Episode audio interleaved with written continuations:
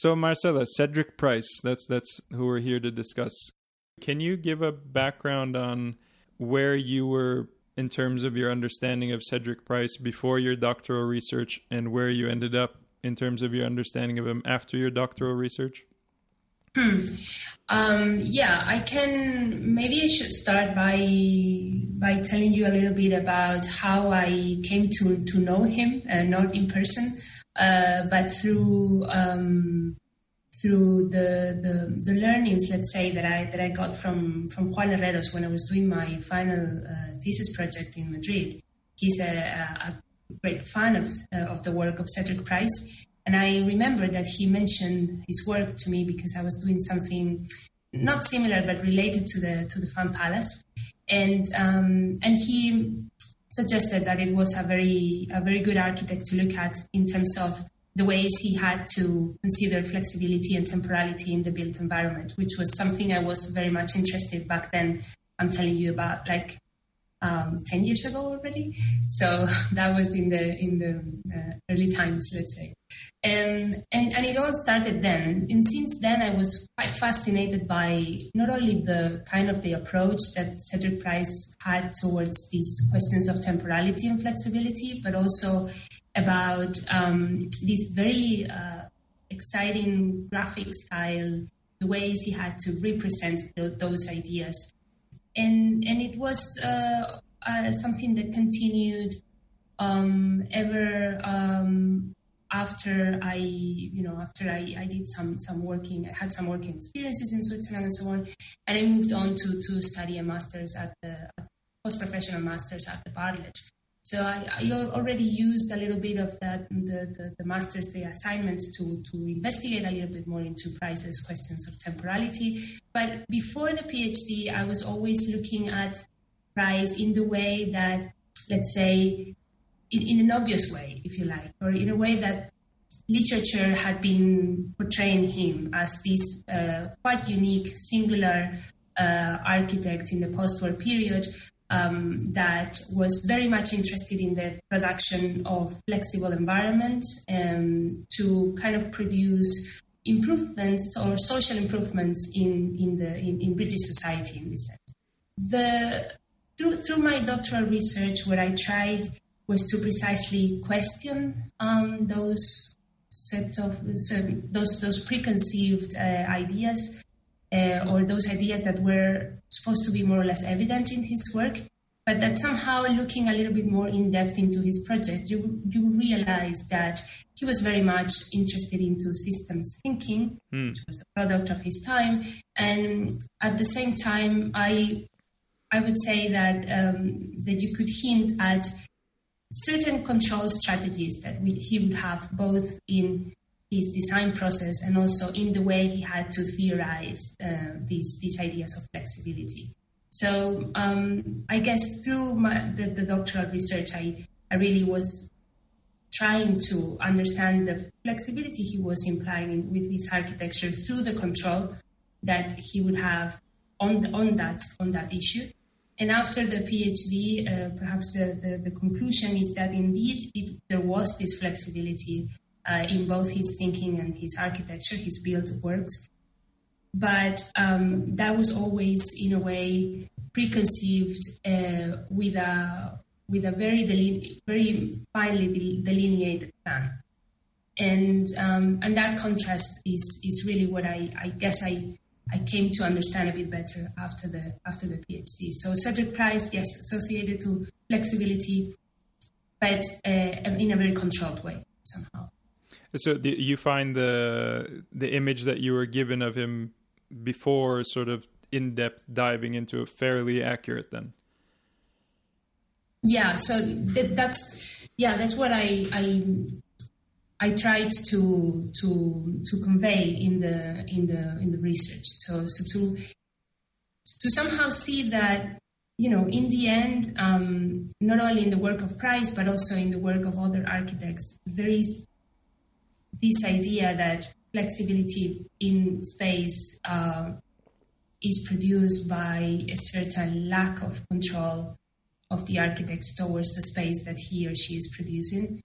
And, and somehow um, by looking at the particular case of Price and also Isozaki as the second case of my PhD, you come to understand that there must be those uh, systems of control, those ideas, those plans, processes, um, in order to produce something that is productive for uh, for the for the users that will come to use that that space.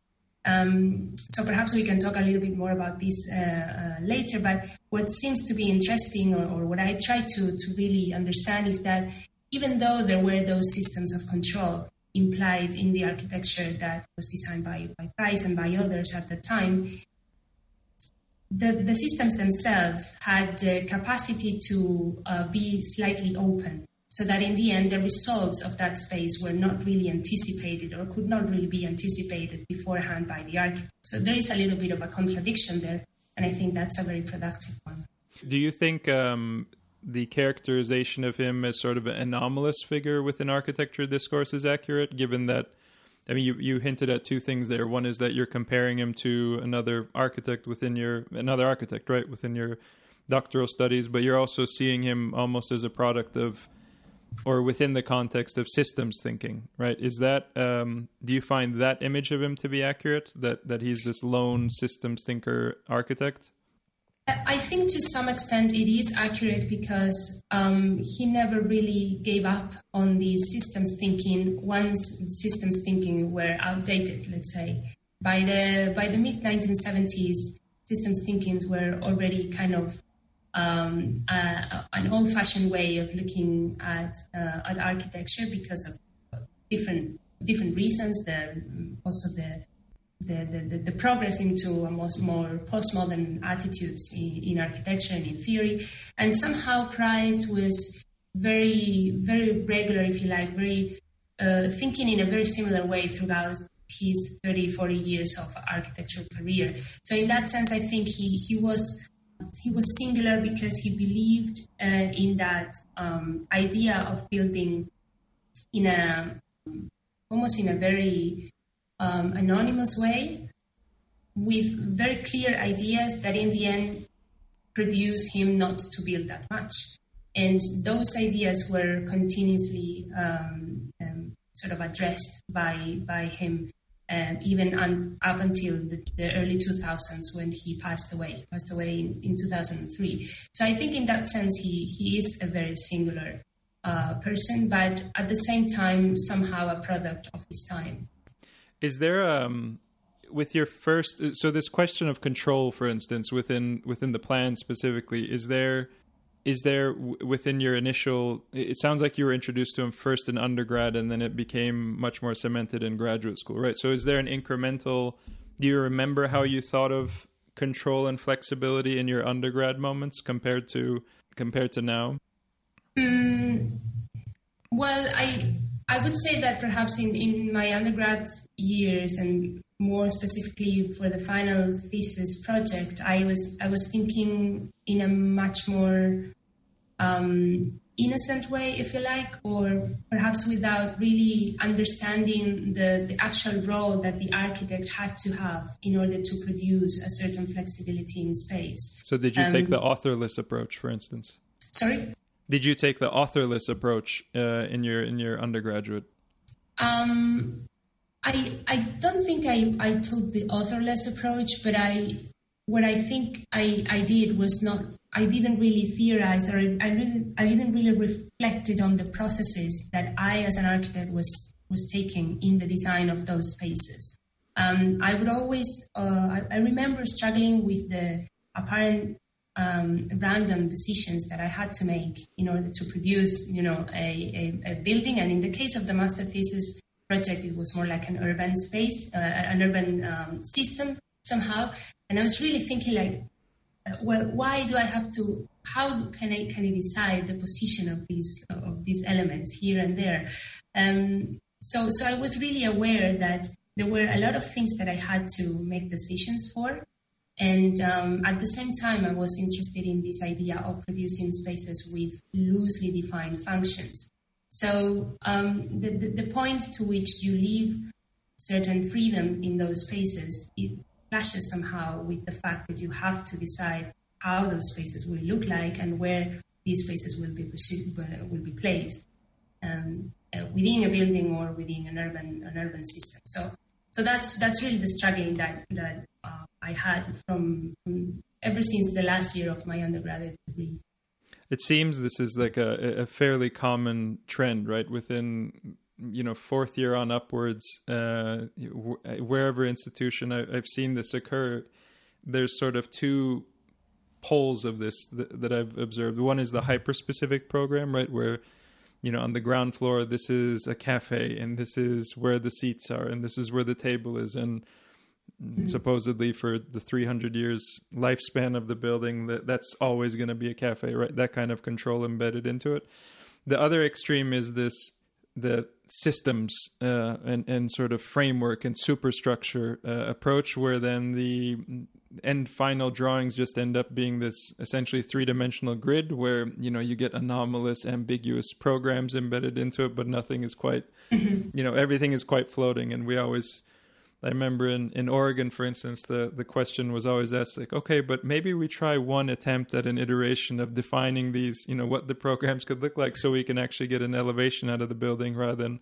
yeah, uh, rather than a grid. So it sounds like for you, you were floating uh, towards the the superstructure and ambiguous uh, element. Um, yeah, it, yeah, that's right. That um, it, it, went toward that towards that direction, but um, in in the years after graduation, and especially when I started studying that master's uh, program at the Bartlett, um, I was also conscious of the actual quality, spatial quality that you ought to give to to a certain space in order to become productive and useful even if it doesn't have a particular function attached to it. So, so in a way, those uh, more or less um, uh, anonymous uh, grids or undefined grids um, that that you know that comes more or less naturally with these systems thinking were also not not valid or you know had to be had to be questioned. So, um, um I guess you know one one of the things that really in a way helped me understand that perhaps there is a middle ground between those systems thinking and something that is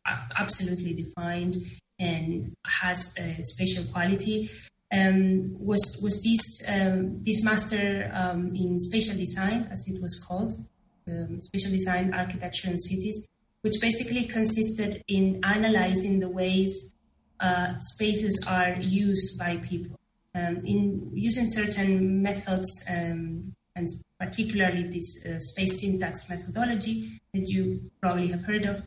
Um, yeah, you would analyze.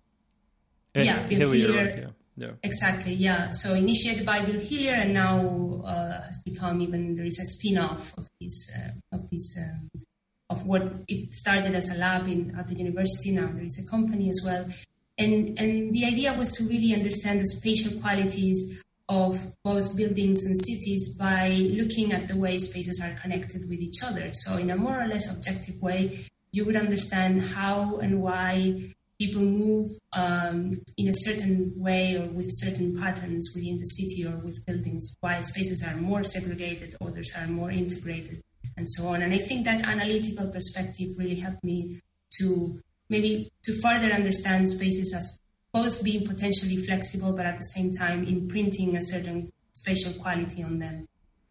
Yeah, my I think my first introduction to space syntax was actually through a critique of it through the fellow who founded his name always avoids me uh, or evades me rather the um, Senseable City Lab mm-hmm. um, but they were there, i guess there's a series of publication the person had done specifically in regard to space syntax where it shows the I guess the fun with these kind of um, an, uh, systemic analytical approaches is when you push it to their extremes um, and see if they begin to uh, predict things accurately or they begin to fall apart. So I, I remember one one specific model, for instance, was they were they were showing how if the blocks of a city were all rotated one degree off from one another, it became a very intricate fabric according to space syntax. But then if you rotated it one degree more, mm-hmm. then it became a completely different kind of fabric. And they were saying that, you know, that one degree rotation shouldn't create that big of a, a different analytical result.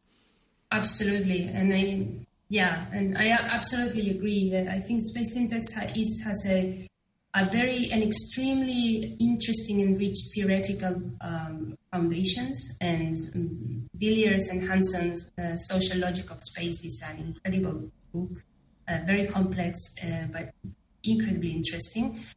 But uh, but that's true. The the tool um, is is is easy to somehow adapt a tool so that you would get the results you, yeah. you want to see. Um, and um, in a way, um, you know, by the end of that those uh, uh, master's uh, studies, I I was kind of questioning the, the validity of this as well, and the, the final the, the thesis that the master was was somehow a critique uh, to the methodology itself because I, I took the Rolex the Rolex Learning Center by SANAA in, in Switzerland and in order to analyze the, the ways in which this kind of continuous space is used um, by, by, by users. And, and it was a bit of a contradiction because it was a three dimensional space. So space syntax is not really prepared to analyze these, this kind of landscape and environments. So there was a clash in the, in the, in the methodology um, to, to really understand you know spaces that were more or less complex. Also, the fact that it was a continuous space um, was, let's say, difficult for the tool to accommodate. So yeah, the interesting one for me too is to put it in the context of, for instance, uh, Christopher Alexander's pattern language. I think uh, he, from my knowledge, he's one of the few architect researchers, scholars, practitioners, whatever the word would be, or urbanists that actually had an impact on on computation architecture, like it beyond uh, beyond the the discipline of architecture and urbanism, and more into sort of computer architecture, software architecture. Mm-hmm. And the interesting thing about Alexander is that he actually had an approach that was almost a mixed method, mm-hmm. where it wasn't this purely quantitative distillation of the city, but had sort of qualitative and quantitative components in terms of how they analyzed patterns and how they you know derived and distilled patterns down to their fundaments. Mm-hmm. Um, the question I had, so you've been uh, all over Europe to well more over Europe than I have, which isn't saying much, I suppose. But the um, uh, not saying much on my behalf. I'm not. I know you've been in the UK. I know you've been in Spain and, and Switzerland. I, I, don't know uh, much else beyond that. But in terms of the impacts of Cedric Price. How uh, it seems like he's quite widely understood within the UK, you know, because it's his sort of home country, right? Mm-hmm but across Europe, how how deep do you see his how how deep do you see an impact he has on the discourse? Hmm. Well, I would say that France would perhaps be the second country uh, to consider uh, after the UK in terms of Price's influence. I mean, obviously, the, the, the presence of the Pompidou Center in, in Paris is is something that um, owes a lot to, to, to this. Um, it's a kind of an let's say, a manifestation of, of Price's influence on other architects, in this, in this uh, case, uh, Piano and Rogers. And they, uh, they acknowledge the, the, the, influence that the Fun Palace had towards, towards them when, when designing the, the Pompidou Center. And, and I think in that sense, perhaps in France, uh, or in Paris in particular, in the schools of architecture around Paris, they they are very much familiar with, with his work. This said, um, also in the UK, um, I would say that again, Price's figure is, is widely known as this kind of utopian radical post-war architect of the 60s, a little bit eccentric as well. But his his work um, beyond the Fun Palace and perhaps the Potteries Thinkbelt is not really very well known, or it's, it's not really widely known certainly the, the uh, complete works that were published a few years ago in 2016, if I remember well, have probably helped to to to, to spread um, his his work and his ideas. But I, but yeah, I, I would say that that he still remains as someone uh, to which one would have great fascination for his ways of speaking in lectures, his ways of drawing, uh, rather than his um, actual thinking and his ideas. I would say to the um, so you, the homework you you gave both of us here is the article he wrote in it seems like architectural design in mm-hmm. October of 1966, right? Called PTB, the the Potteries Thinkbelt. Yeah. The interesting one I found is one just structural about how he's writing so he has this rhythm where he writes a, sen- a, sort of contention or a statement and then puts in parentheses basically an aside that's somewhat sarcastic somewhat but essentially as long as the initial statement and i was wondering yeah. in his own lectures is this kind of rhythm apparent and then i sort of went through a few of his lectures and he he has a very similar way of of actually discussing things where he the one example i remember he's essentially i think he's talking in the era of thatcher and you know privatization of the public sector and so forth mm-hmm. But he begins with a sort of a very concrete statement and then goes into an aside about how he almost got run over by a garbage truck because his street is a one-way street mm-hmm. so he only looks one direction when crossing the street but then the, the garbage truck the waste management system became privatized and the new garbage truck can only reverse mm-hmm. up that street so and he was saying for some reason the garbage truck also played jingle bells. And so he thought somebody had just left his you know their car radio on and he almost got you know run over by this this garbage truck. But the rhythm of writing is actually quite uh, humane i think in and legible for which is rare for that time period. I mean if you compare this to you know just that some other readings I've been recently doing, like the works of Eisenman and so forth, uh, which is really heavy to read in terms of a like a discipline specific language that emerges. Mm-hmm. I found prices to be much more digestible, much more approachable. Um, yeah, that's right. Yeah. So what's what's the context for you of this article? I the the background for me is I think I've read um, somewhere in graduate school. I think it's uh, Bayard Bayard's critique of the the pottery think belt, think belt pottery pottery think belt. Um, Mm-hmm. and in comparison to sort of Saarinen, the CBS tower or something like this. But I haven't read too much about the uh, the project itself. I think tangentially I, I encountered this article during PhD. Mm-hmm. But so, what does what's the the meat of this article for you? Well, um, I would say, well, first of all, just to reply to, to this um, very natural way of, of Price communicating his ideas, I, I, you're absolutely right. So you can see a kind of a similar pattern in his text and in his lectures, and there are those hints of of either anecdotes, uh, jokes, or you know things that you wouldn't really expect in an academic article to or in an academic lecture to happen, and that he, I think, intentionally makes so that uh, to, to attract the attention of uh, the reader and, and the audience. And that, that's a, that's something very particular of, of Price. Um, he's a, a, he was a very good performer. Um, and, you know, uh, Peter Cook, for instance, from Archigram would say that no one but Price really deliver the lectures in the way he did and in, in, a, in a way being a little bit jealous of, of his style, right? So, so yeah, and, and it, the, the, this text, the life conditioning text, which is the introduction to the to the Potter's Think Belt, is um, the Potter's Think Belt. Well, the, the, the, text itself, let's say, it um, summarizes very well some of Price's main uh, attitudes or main um, aspects, main ideas towards what architecture should be, and and what uh, how little architects are doing uh, with their with their skills, with their graphical and three dimensional skills to produce a service for society. The Potter's Think Belt is, a, in a way, is an example of how much more productive um, architects and planners could, could, be, which is, in a way, what he's claiming with the text. I would say that the, well, the foundations of the potteries is a very personal one in the sense that um, it takes place in a region where Price was very familiar. He was born in that region, and his family was also uh, into the pottery uh, business. So it was really directed.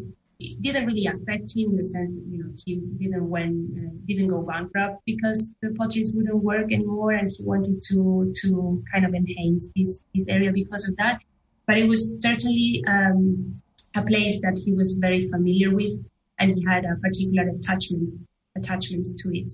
And um, and if you read the article, you you, get this sense that there is a lot um, that needs to be changed in the educational system in the UK, in higher education in the UK at the time.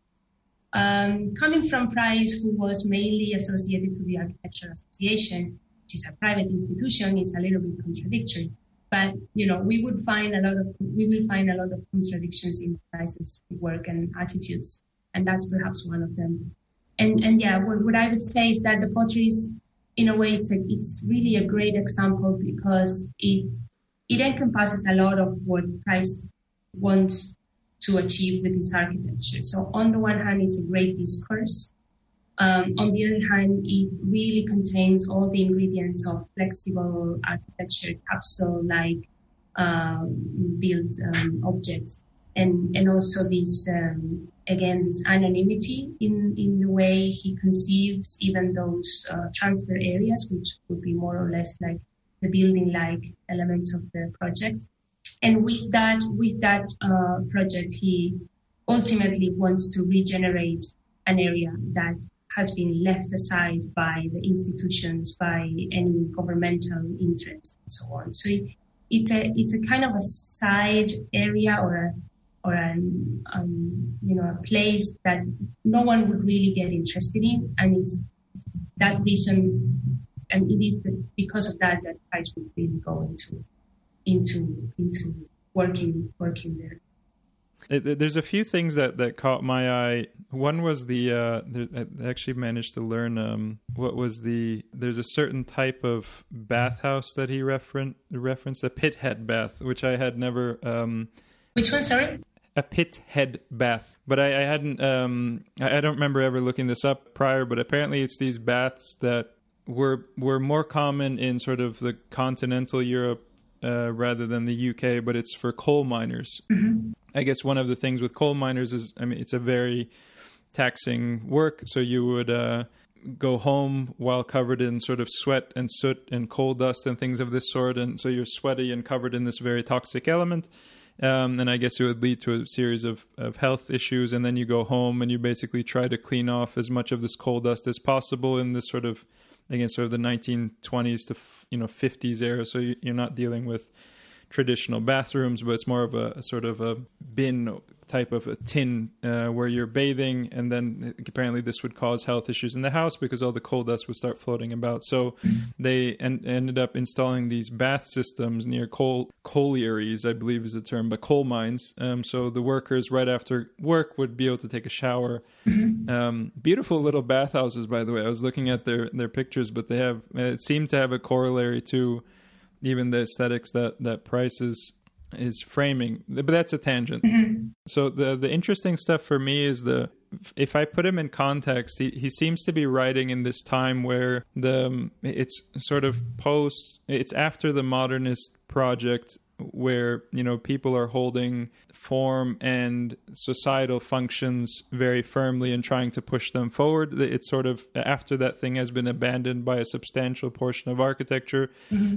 And people are now engaged in let's say much more formal considerations mm-hmm. um, what he calls sort of three-dimensional dexterity or something of this sort that he he mourns that this is so um, deeply embedded within uh, within architecture. Right? Another keyword he used, sort of the hot imagery uh, in built form, which I found a, a, very nice term.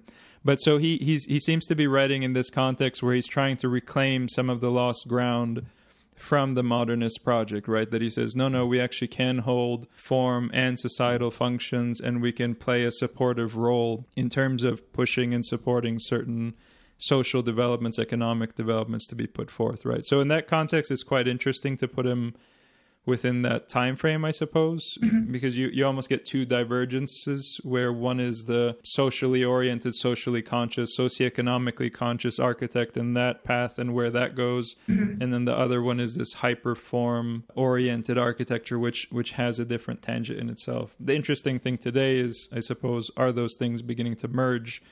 In certain points across certain institutions, or is it still sort of a divergent path? Hmm. I can start on a few points, but I had I had a few after your studies and after what you've you know delved into them. What's your view on the notion of anonymity or the authorless or the where the author as an architect as an author takes a step back? I think I'll put this in context. So.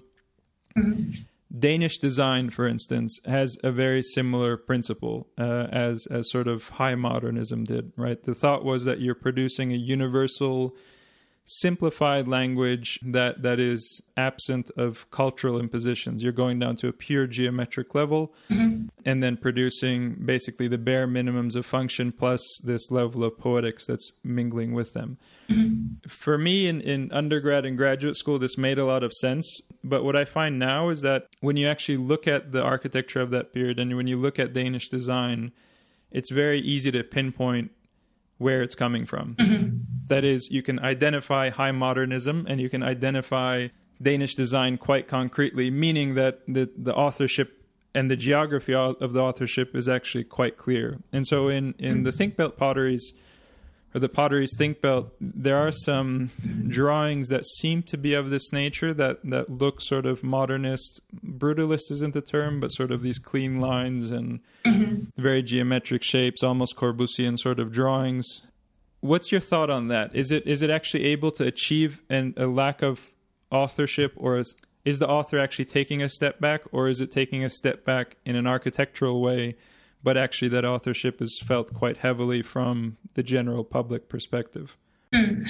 What's what's your take on it? I, I don't think he's taking a step back in the authorship of his buildings, uh, at least in the in the way I would say that perhaps he's taking a step back more in a discursive way by really giving the chance to or or proclaiming that his architecture would be able to be used at, by, by by people the way they wanted and even be uh, able to to, to adapt over time by clients and users alike. But at the same time, and this is a, a conversation that I've had with, uh, with people when some people when I was doing my, my PhD, he is consciously using this kind of technological or pseudo high technological style uh, for a particular reason. And that is to really show that this architecture in a way can be understood as an infrastructure rather than as a piece of, uh, of, uh, of as an architecture that that is um, that is associated to a to to, to someone in, in particular.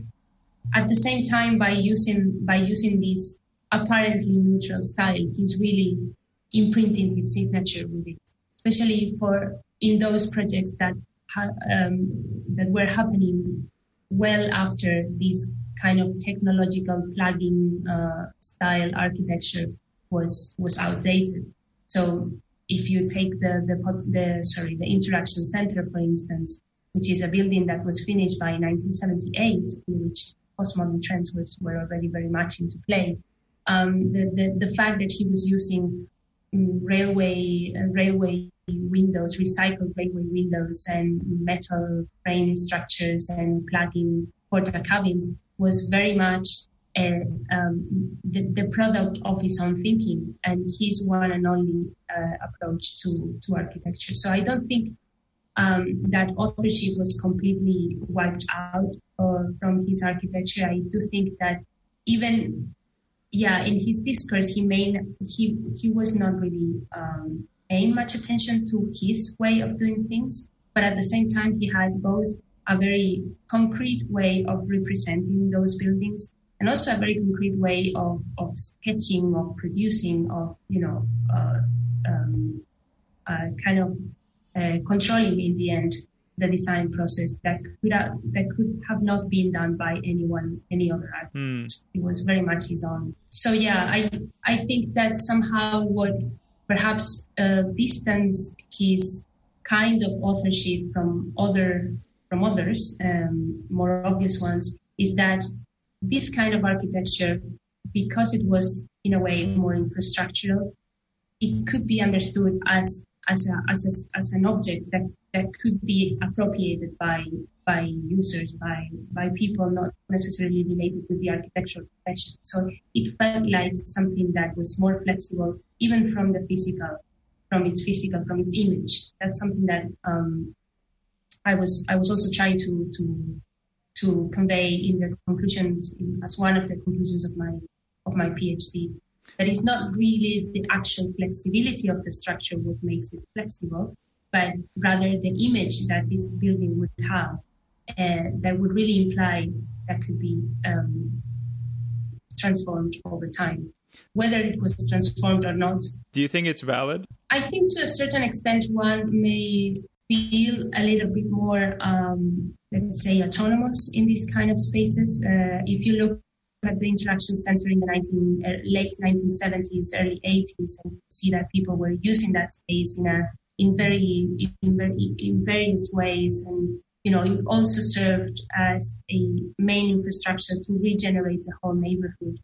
It that in that case, for instance, it was it was valid. Um, what it is not valid, let's say, is in the attempt for that building to evolve and to change over time. But then maybe there is the question whether that was needed at all. Not only in the case of the interaction center, but maybe in in in um, in other structures that he and other architects were planning. So this, I guess, leads us to a different discussion, which is the the question of whether this kind of physical flexibility uh, makes sense at all in, in architecture or it is rather the production of, of spaces that, even though they are fixed, can be used for different purposes and over time, uh, what, what, what should be the way, the way to go.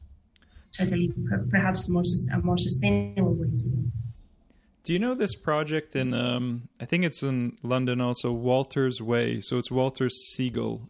Hmm. Have you heard of it? Um, it, it's sort of this very fringe project. Yeah, I am. I'm, I'm not very very familiar with his work, but I I know he was really more into building those yeah. structures with actual people, like really teaching in a way how how they could be built by non-architects right yeah so this is this is the one question i always have with regard to the flexibility modularity you know malleability approach that you know with price's way of drawing you, you see that metabolist, you know, brutalist kind of language embedded into it, which um, I think there's there's two questions that, that come to mind for me. One is is there a disjunction between how architects think of a neutral background upon which you can behave flexibly compared to how the public views that neutral background upon which they can behave flexibly meaning like for an architect taking a step back and then or creating a field in which people can play mm-hmm. oftentimes takes a very specific type of language which tends to be this architectural language that's stripped of details and and has almost a modernist kind of modern lines to it let's say mm-hmm. and and i find that the more and more i talk to sort of normal you know not i was about to say normal people non-architecture folks is that that kind normal, of normal people. Yes. yeah, yeah, yeah. Maybe that's accurate.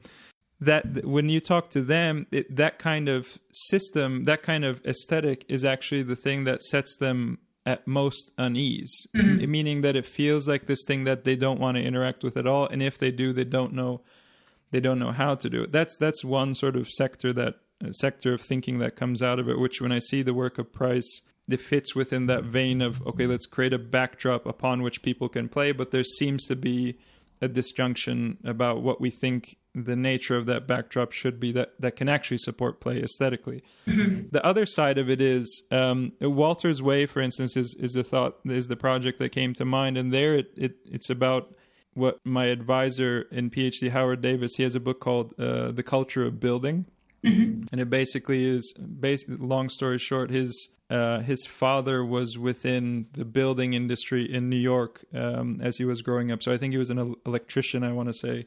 Mm-hmm. And, and, so he grew up all around with these building craftsmen, these contractors, and these tradesmen, and so forth and so he had a deep respect embedded within how how buildings are put together at that that kind of level mm-hmm. and so with building culture he's talking about the various layers that go into constructing a building all the way from sort of stonemasons to wood craftsmen to plumbers to architects to contractors to developers and so forth mm-hmm. so the key question I, I find that distinguishes for instance cedric price's Potteries Thinkbelt compared to Walter's Way is something to do with building culture. So for Walter's Way, for instance, he approached the background upon which people can play as something very different. He had sort of very specific rules about how he would try to construct houses. He said if you can cut a straight line and you can drill a straight hole, that's the maximum requirement we're going to have. So he physically set up grids based upon, or modules, more like structural rhythms is probably the better word, mm-hmm. based upon like, what you can go down to the local sort of brico center.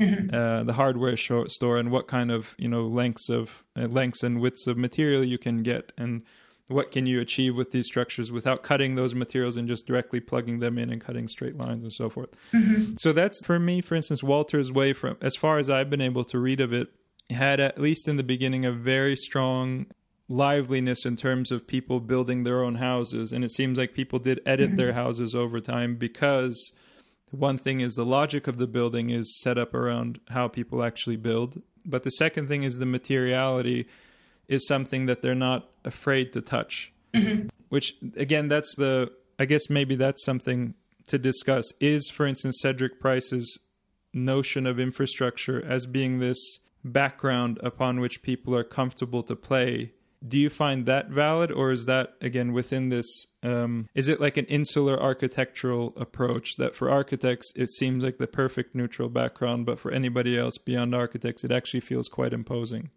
Hmm. Um, well, it's difficult to to to find out beyond the very few works that he actually built and Price actually built. So that's also why I'm, I'm, I'm talking about the interaction center as the as the one example in which we can test the, the, those things. Um, I would I would say that Price was definitely not into do-it-yourself architecture in the sense in, in his own projects. Uh, even though he would really encourage users and clients to to transform those uh, infrastructures we would try or tend or yeah, try to build. In the end, there was this clear uh, aim of users kind of um, how can I say appropriating the space without expecting them to to to build anything additionally. So in the in the interaction center, there are some uh, added pieces that you can find, uh, some added huts that you can find in the um, in those uh, in that space that were left empty uh, under uh, a space frame structure that he built at the beginning of the process. But but not more than that, and definitely there, there was not an attempt uh, in the design process by Price and his uh, and his collaborators in the studio to really define how people would actually take be, be would be in charge of these of this uh, transformation of, of, these additions and of these construction processes that may could happen in the future. So he was he was giving in a way a possibility for this to happen, but he was not really um, explicitly uh, advising or saying how you do it, and it was not really on his part to um, to kind of instruct the, the users and the clients, which in a way comes uh, again as a bit of a, of a contradiction or as something that really clashes with his own uh, objectives for, for his architecture. And this is uh, very clear when you look at the archive and you look at the interaction center project. Uh, when you when you see letters by the client really asking him to deliver that uh, method for um, for adaptation and change of, of, the, of the building, which in a way uh, or apparently he promised deliver, mm. but he never did. So, so I think it, uh, it, uh, you know that goes perhaps with the question of authorship. Somehow he's really imprinting his his authorship in in the infrastructures he built uh, with this more or less uh, neutral neutral language uh, on the one hand, but also on the other hand with the expectation that um, even if they are transformed over time, they will still get um, the, the, the, will will preserve this this image um, until you know it gets to be demolished, which which is another conversation with, the temporality. So so yeah, I, I in with respect to this more do-it-yourself uh, self-built architecture, I think um, Price distance himself greatly and and somehow has, uh, as you were uh, suggesting earlier, a more modernist approach to it um, also to to to answer the one of the things you were saying at the beginning of, of this comment uh, with respect to this the, the, use of this framework and the neutrality of the framework as something that that was in a way uh, intimidating for for the user. Perhaps in the case of the interaction center again, because it's a quite a small building, I think that wasn't really the case um, because it had enough, um, let's say, uh, singular features uh, for the building not to be seen as a, as a grid and that, you know, as a neutral grid. Uh, but it's certainly one of the, I would say, more interesting criticisms towards this kind of flexible architecture. And if you are to take one particular criticism towards that, is Herman Hertzberger complete refusal to, to, to flexibility in the sense of the creation of these so-called universal spaces. And against that, as, as you as you know, he proposed this idea of, polyvalence, which which I would say has uh, a, a much a lot of potential in, in the sense that you are not really expecting um, uh, people to understand a neutral space, or um, you know, when I say people, I say everyone, and at the same time you are accepting the role of the architect uh, as as one that has to really design a space so that it's properly used in different ways, perhaps. Yeah, I think the the question of control is this thing that keeps popping up. I almost think incrementally, if you again given the time period in which Price is writing this, it seems like it's probably a step that if he was able to take a relaxation of control even further, it, it would have been truly anomalous. That's probably be beyond what the discipline or the discourse was maybe capable of at that time. I mean, the if you compare that to the the one example I always give students as well. So Le Corbusier's, uh, I think it's the Red Cross building, I think in Paris or something of the sort, but it's one of the first buildings he's messing with air conditioning. Mm, yes, yes. Um, yeah, it's the. Is it the Red Cross? I can't remember. I, I think it's another institution, um, but yeah, yeah, something something related to the Red. Yeah. Yeah, I've been there. I've been there. Yeah, I think it, it's sort of dealing with uh, lower income folks and housing of some kind. I remember, but the um, mm-hmm. so he he within his writings at the time, he's talking about you know the plan as the generator, and the architect takes a step back, and it's just the function that's putting forward the aesthetics of the building and the formal qualities of the building and so forth. But air conditioning at the time is incredibly rudimentary and so he installs the system, and the airflow isn't working well enough. And so the rooms are actually getting deprived of oxygen. And some of the people sleeping in the rooms are collapsing and so forth. And the obvious uh, request, I think, from the, the building owner or the institution who commissioned it is can we just have operable windows? Mm-hmm. Because that seemed to be an easy fix to it. And for Corbusier, the this was a, a no-go area because the, if you install a operable window, it, you know messes with the facade, and the facade was theoretically not within his control, but clearly something that he had a firm grasp in terms of his authorship over. And so his, I don't, I can't remember if it's actually implemented, but the end solution that he proposes, and I think it's implemented, the end solution is that you drill holes into the windows. Oh. Uh, so you keep them you keep them fixed, but you basically make them porous. So if you compare that to you know what Cedric Price is writing about, it's obviously a huge shift in terms of yes you know relaxation of authorship. But then if you compare that to, for instance, the work of Hundertwasser, or even you know to put a more relevant or, or sort of well known example, Koolhaas's thesis.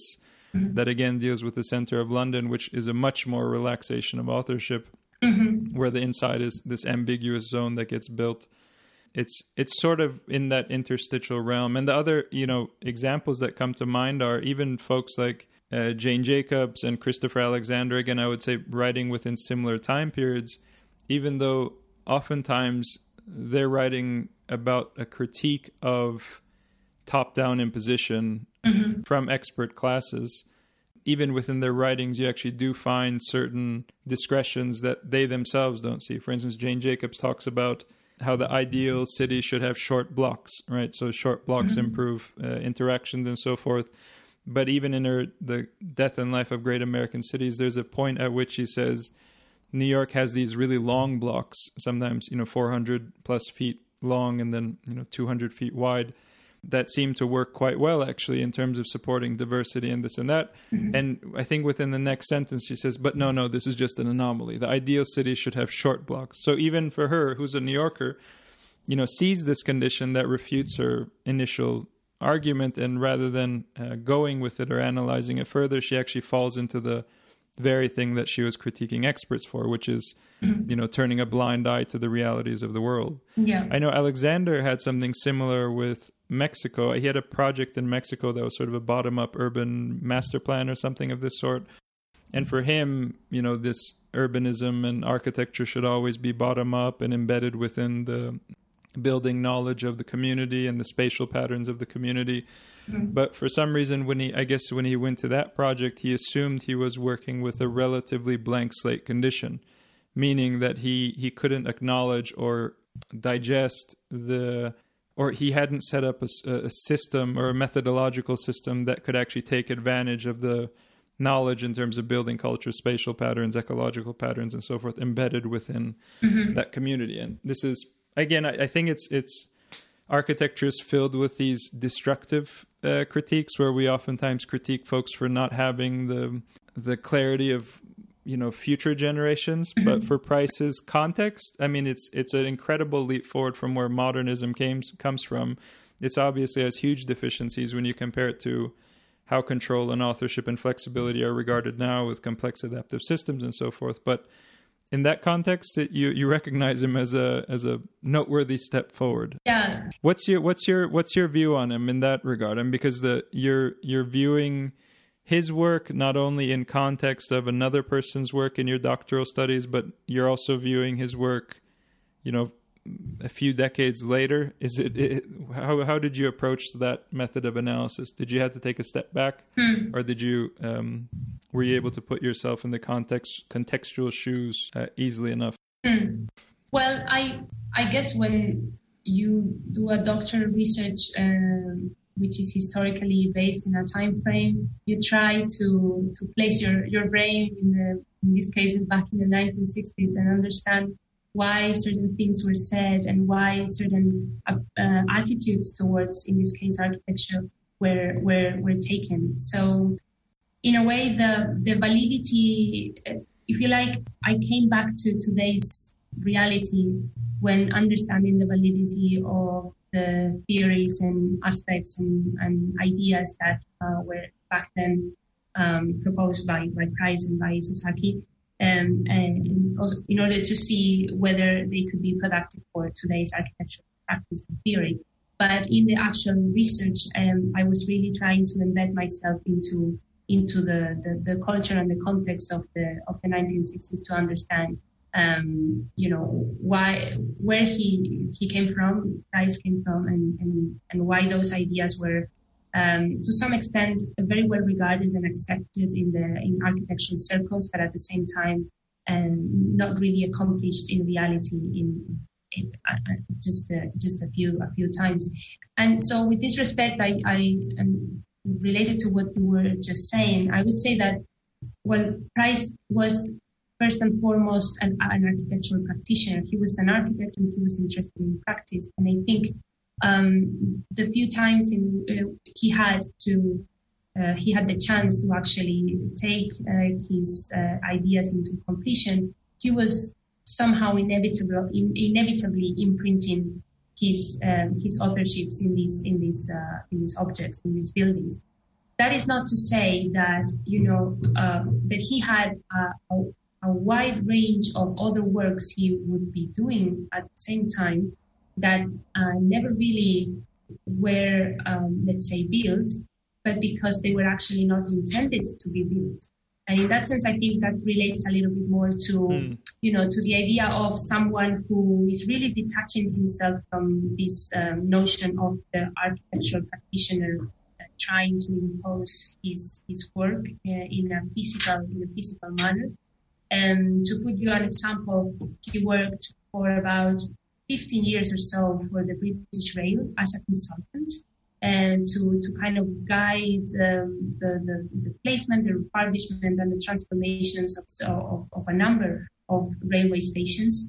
And, and that's something that, first of all, is not perhaps is less uh, known uh, when you look at his at his work, and and it doesn't really have this um, this this this aim of of of becoming you know the the the, the result of, of, of an architect of an author that is imposing ideas towards towards it and or in a set in a certain context. And the same goes for for other for other proposals like um, the South Bank area of the River Thames in London, he was really trying to understand how this this whole part of London could be could be transformed, could be regenerated, um, as you know, as, a, as, an area that was both very close to central London, just divided by separated by the river, but at the same time close to, to the south to the south of the of the River Thames, in which a, a lot of uh, say low income working class uh, environments were being um, when we were being settled up. And, and again, that, that didn't really have and didn't really intend to have uh, an architectural, uh, let's say, translation, but it was more a set of potential guidelines to be taken into account by the authorities, which in the end uh, were not really followed by by you know uh, completely, but were really uh, um, taken into account when the south when the South area was ultimately uh, transformed years after Price um, passed away. So, so you know, in that sense, I I think it's interesting to to understand his figure in a much more diversified way. Um, so to to see that his approach to the architectural profession had this very, has, if you like, a, a more sophisticated um, tone if you compare it with, again, with the modernist and, and with other architects of his generation. Yeah, I think I've had the same reaction every time I've dived into um, any architectural figure in depth. I, I, suppose part of what it goes towards is anybody who's devoted, you know, their whole life to a, a devotion or, or uh, a calling. It seems like it's it's oftentimes a figure that there's some praiseworthy components and some sort of negligent components embedded into the personality. So it's a you know the more you dive into them, there's a humanizing component, mm-hmm. which you know is probably common sense. For me, it's a it's it's a it, every time I do it, it's sort of a learning experience. Again, the recent one was you know, the case of Eisenman, for instance, who I had regarded as this very heavy and imporous, sort of, you know, steadfast defensive person. Mm-hmm.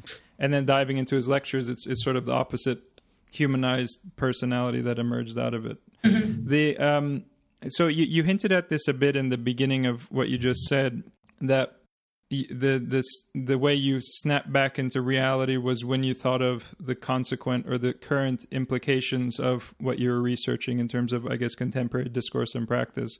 It seems like this is a one of the big issues or big hurdles with historiographic work is that oftentimes when you uh, work within a context and research within that context, it's it's frequently quite difficult to make connections to the current day in terms of pushing the discourse or the practice or the discipline forward in a in a meaningful and significant way? What's your what do you what do you um, what do you see as the path forward with regard to i suppose flexibility modularity authorship systems thing? It seems like you would be in that vein but how do you if it's not how do you see the research taking significant paths in terms of today? Well the the, the way i try to to um, somehow bring it, bring this historically um, um, situated uh, research back to the to the present was by somehow um, understand um, the practices of these two architects that I looked into um, in a from, from a detached if you if you like from a detached uh, perspective. So without really trying not to associate those ideas to, their uh, to their work in particular but um, um, but in a way using them um, as, as as triggers for conversations that could be useful nowadays. And the way I I, I did that I did that was by basically uh, putting together a last chapter that was not really a conclusion, but was rather a, a, a compilation of, of six so-called arguments, um, very much if you like, I wouldn't say speculative because they, they were intended to be rigorous, but um, but quite theoretical in the sense that they were not really based on any archival research. It was more really it was in, it was in a way built upon the research, the previous research that I that I made for the for the PhD, and um, and and I would say that um, some of the or at least some of the attitudes or some of the ideas that I uh, in, that I highlighted were um, were oriented to notions that can be interpreted in a variety of architectural languages and contexts, such as, for example, the role of agency in space and how this was uh, for instance, undertaking, I would say, very interestingly in in Price's in Price's case, but also in Isozaki, if you look at you know his ideas of, of, on symbolism and, and and the neutrality of certain spaces as well, from a very different perspective compared to to Price. Um, um, and another, so that that was one. That's that's one example. And another example was to um, to understand these the, the technology um, notions of technology, for instance, not not really as tools that we can use as you know technological devices that could be implemented in space, but rather as a way to understand technology as a, as, as a thinking as a methodology. Um, as I think the, uh, especially Price was trying trying to, to to understand technology. So I don't think that the position of a, of a, of a PhD, especially a PhD in architectural history, is to really give, uh, let's say, uh, pre- precise guidelines as to how um, a flexible building ought to be uh, today in, in 2020, but rather highlight those those aspects. And in my case, yeah, there were those six arguments that, that I think can be uh, can fuel conversations and further thinking in in, in architectural design when you uh, are in, if you are interested in producing flexible environments. Um, ultimately, the, the last, the, let's say, the, the overall conclusion of of, uh, of this um, of the study and what I think is um, very important for an architect to bear in mind is precisely this idea of the existence of a certain double paradox in, in the design process, in the sense that you, as an architect, when thinking about the production of flexible uh, architecture, of adaptable architecture, need to produce a systems, a, a, design process that allows you to control how flexible and why those spaces will be. But at the same time, the second part of this, of this paradox would be the understanding that there are um, gaps that you have to leave open in, within this process and with the build uh, uh, response, let's say, to that process, so that uh, the, the, the, building or whatever you're building will behave in ways you, you cannot really expect. And and this this idea of the double paradox, I think, is something that that somehow has a, a, a strong potential. Uh, again, because I think it's not really associated to to any to, to any architectural language, but it's something that um, it's it's powerful when considered from a designer's point of view. Hmm. Mm-hmm. The I mean that that module of lack of control is something that I, I find sort of emerged, at least in my. It, it definitely wasn't there. I think in undergrad when I I finished in 2008 or 2009 in grad school, it started to kick in, and then you know I guess with Elemental, Teddy Cruz, and Mm-hmm. I mean, even you, you see inklings of it in the past. I would still assert that Hundertwasser, for instance, is one of these folks. Mm-hmm. I, I always I, I, encountered him in undergrad. Well, I guess maybe it did exist in undergrad, but he was heavily dismissed by professors that we brought him up to. But he, you know, he also had this gap of in which uh, human agency could assert and take over the authorship of the architect. Right? He said you could, mm-hmm. however far you could reach out the window, you could, you know, exert your authorship over the facade and so forth. So it seems like there's a lineage of that. I'm quite curious where it where it ends up mm-hmm. in the future. Um, there's also some interesting. Yeah, but that, but that's the thing. Um, uh, what I what I think it's it's really important to bear in mind is that the architect has an essential role. Uh, yeah. To you know to to to play. Um, perhaps not really in. I think um, I I wouldn't associate it to the to the, I mean, the authorship is an, in a way a consequence of that role. But what really um, needs to be or should be clear, I think, is that even though you're leaving um, gaps of possibilities, and even though you're aiming to miss, as Price would say, with your own design process, um, this design process needs to be present and leaving total freedom uh, or total agency for a space to, to be appropriated by, by users is in most of the cases going to be uh, difficult to, to, to, to be a success. And, and I'm not, I'm not saying that we architects are the ones that know better how people should live or anything like that. I'm just saying that it's a matter of in the end, a collaboration between a discipline that has to be open enough uh, for to, to, to, accommodate all kinds of, of uses and future uses that we uh, cannot really foresee. Mm. but it's but it's a discipline that, that is that is needed for those uses for those uses and, and unforeseeable futures to happen.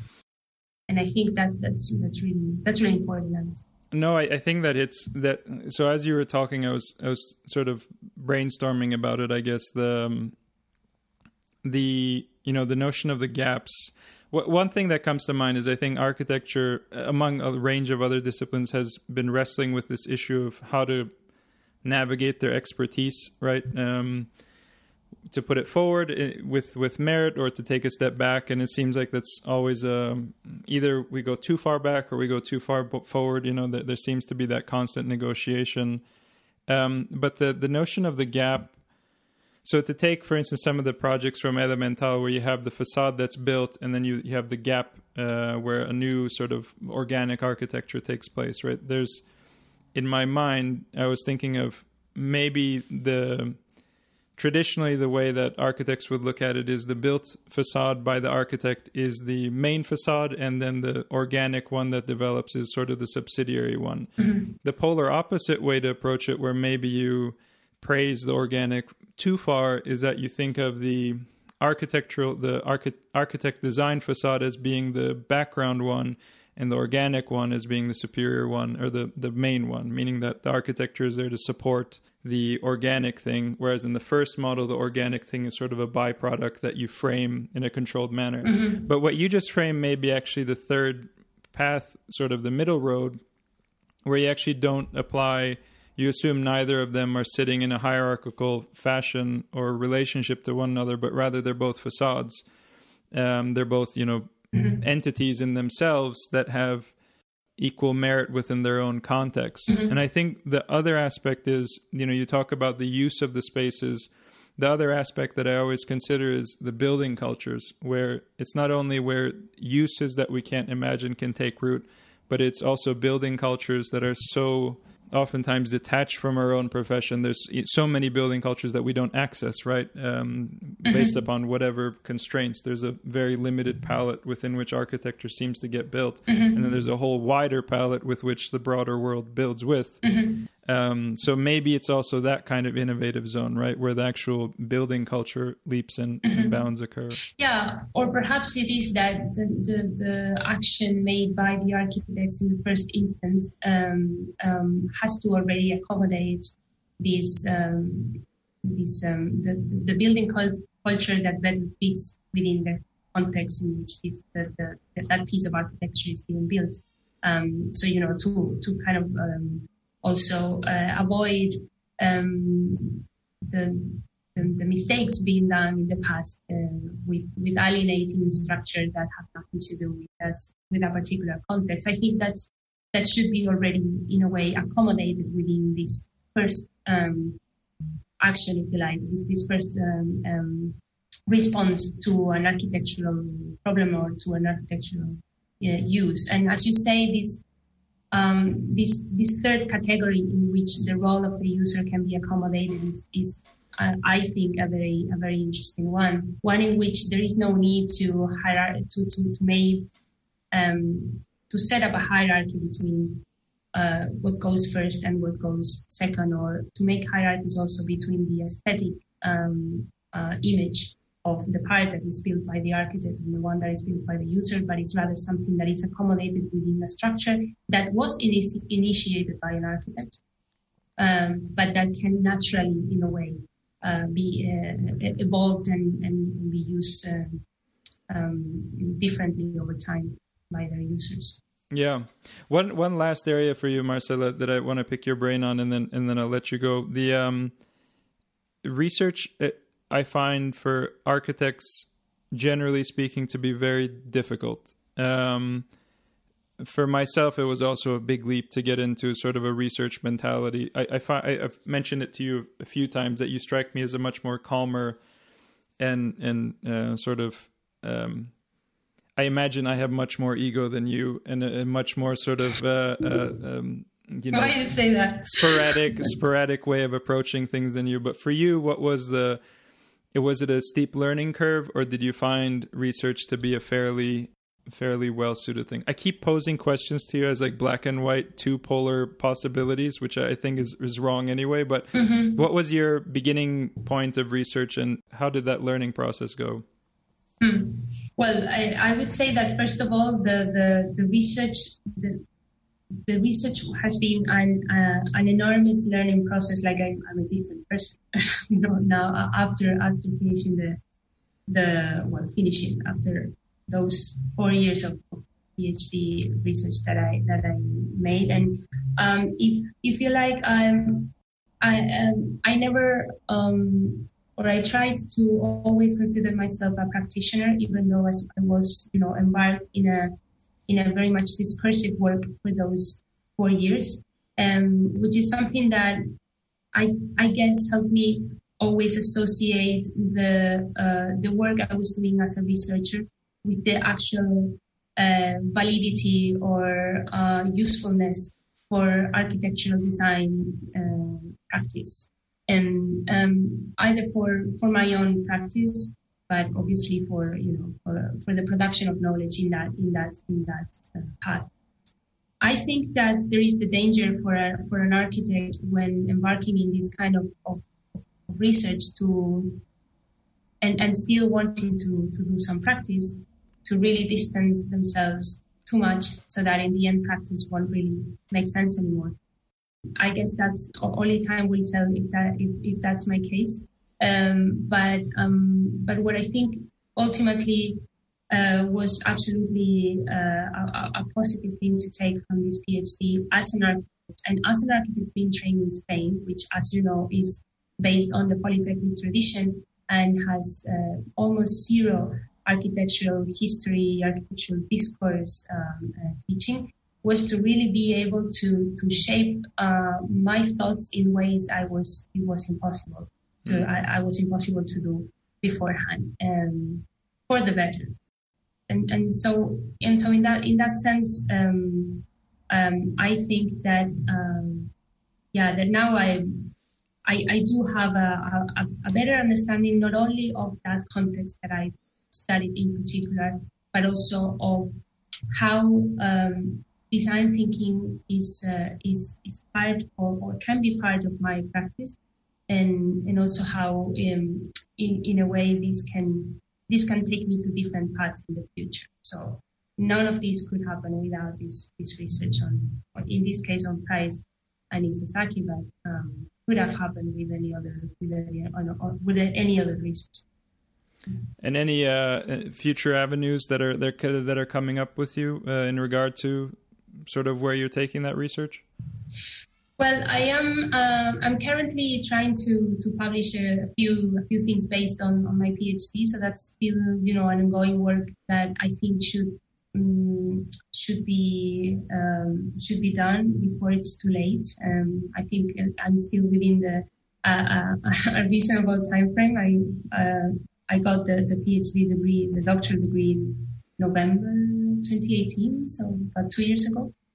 Um, uh, but I, uh, I would like to, in a way, take this knowledge and, and apply it to perhaps a slightly different topic within this notion of frameworks uh, for designing adaptable architecture, but perhaps related more in particular to, to this idea of polyvalence, which is something that, that I mm. encountered uh, through during my research and that I uh, for some reasons, also for matters of, of, focus and scope, I didn't really accommodate very much. And, and I would like to, to further inquire into this, perhaps also looking at the urban aspects of it. So more at a scale that was again not really accommodated in my PhD as I was very much into the architectural the building scale. Mm. Mm-hmm.